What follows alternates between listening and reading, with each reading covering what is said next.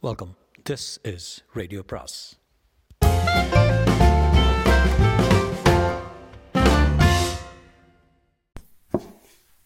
வரவிருக்கும் அன்பு வணக்கம். சுஜாதாவின் என் இனிய இயந்திரா. பாகம் இருபத்தி ஒன்று. ஜீனோ போன்ற சிறிய இயந்திர நாயை கைது செய்ய மூன்று காவலர்கள் அதிகப்படிதான். மேலும் சக்தி வாய்ந்த லேசர் துப்பாக்கிகள் பயம் மரணம் போன்ற வார்த்தைகளுக்கெல்லாம் அர்த்தமில்லாத அந்த மெஷின் ஜென்மத்திடம் காட்டுவது அபத்தமாக இருந்தது. காவலர்களில் ஒருவன் நிலாவிடம் வந்து இதுதானே நீ சொன்ன நாய்? என்றான். இருக்கலாம். எல்லா இந்திர நாயும் ஒன்று போல் இருக்கிறது. இது என் காலை வந்து பிராண்டியது. என்ன பேசியது? எதோ சொன்னது புரியவில்லை. அதையே விசாரித்து பாருங்களேன். விசாரித்தம் பார்க்க போகிறோம். என்னோட வா நிலா அமைதி முன்னூற்றி ஏழு என்ற கட்டடத்துக்கு அழைத்து செல்லப்பட்டான். அதில் வாசலிலே ரவியின் படம் ஒட்டி பிடித்து தருபவர்களுக்கு ஆயிரம் சன்மானம் என்று அறிவிப்பு இருந்தது ஜீவாவின் புன்னகைக்கு கீழ் வீற்றிருந்த காவல் கண்ணோட்ட அதிகாரி ஜீனோவை மேசை மேல் வைத்து விசாரித்தார். உன் பெயர்? ஜீனோ மாடல் ஏ த்ரீ எண்ணிக்கை two sixty two three two seven போன வருஷத்து இறுதி மாத இறுதி மாத மாடல். உன் எஜமானன் யார்? ரவி. அவன் எங்கிருக்கிறான்? சொல்வதற்கில்லை. ஏன்? எஜமானன் அனுமதி இல்லை. ரவி எங்கிருக்கிறான் என்று சொல். முடியாது. ஏய் இந்த நாயை பற்றவை எரிந்து போகட்டும். ஐயா வேண்டாம் என்றாள் நிலா. நிலா எனக்கு வலிக்காது. என்னை பற்ற வைத்த வை வைப்பதால் இவர்களுக்கு எவ்வித லாபமும் இல்லை. ரவி இருக்கும் இடத்தை காட்டி கொடுக்க என்ன செய்ய வேண்டும்? என்றார் அதிகாரி.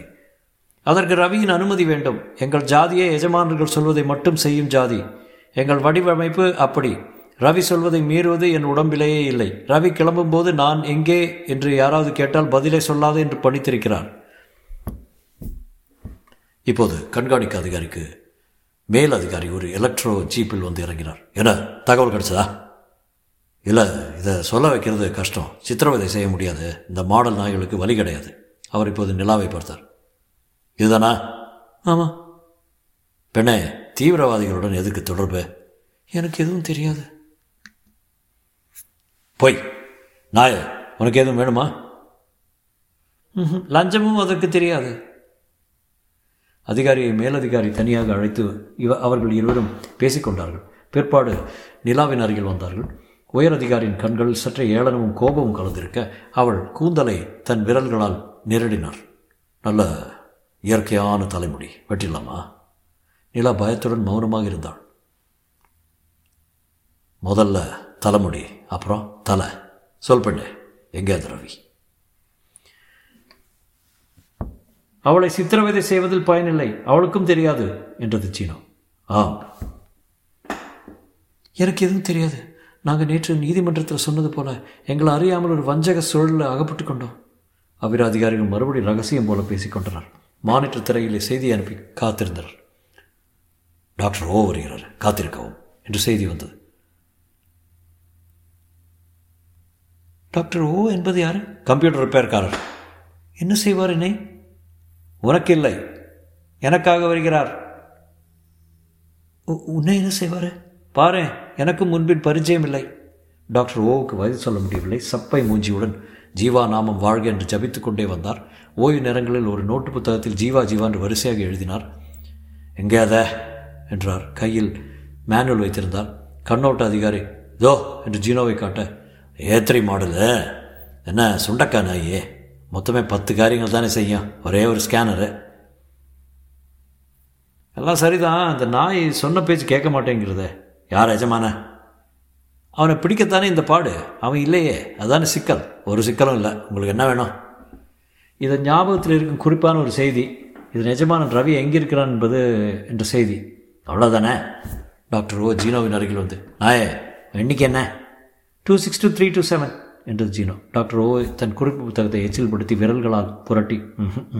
ஏ த்ரீ ம் இதோ ஏ த்ரீ டாக்டர் படித்தார். இந்த மாடல்கள் அளவுக்கு உட்பட்ட சில அறிவுத்திறன்கள் அளிக்கப்பட்டிருக்கின்றன. அதன் டபிள்யூ சிஎஸ் உங்கள் உபயோகத்துக்கு அளிக்கப்பட்டிருக்கிறது. அதை பயன்படுத்த அனுமதி உண்டு. ஆனால் மிகவும் எச்சரிக்கையாக பயன்படுத்த வேண்டும்.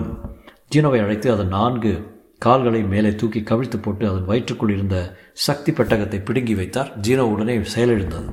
அதை திறந்து உள்ளே இருந்த பச்சை அட்டையில் சதுரம் சதுரமாக பொருத்தியிருந்த சில்லுகளை ஒவ்வொன்றாக எடுத்து பார்த்தார். அவற்றில் ஒன்றை மட்டும் தனிப்படுத்தி தன் பெட்டியில் இருந்த ஒரு சிறிய டெர்மினலின் காலி இடத்தில் செருகி படி என்று டைப் அடிக்க அந்த டெர்மினல் திரையில் A six B five three three என்று வரிசையாக எழுத்துக்களும் எண்களும் வாரி கொட்டின அதிகாரியிடம் திரும்பி குறிப்பாக என்ன செய்தி வேணாம் டாக்டர் கேட்டார். ரவி எங்கேங்கிற செய்தி? கொஞ்சம் இருங்க பார்க்கலாம். ராவி எங்கே?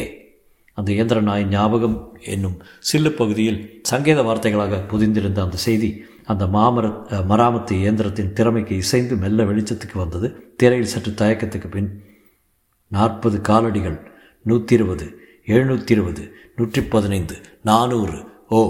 டாக்டர் ஓ தன் பையிலிருந்து ஒரு வடையை எடுத்து கடித்துக்கொண்டே நிலாவை பார்த்து புன்னகைத்தார். அதிகாரியை பார்த்தார். இந்த பெண்ணை நிஜமா? ஆம். வருகிற வியாழன் எனக்கு விடுமுறை இவ கிடைப்பாளா? தாராளமா இப்போது இந்த செய்தி என்ன சொல்கிறது?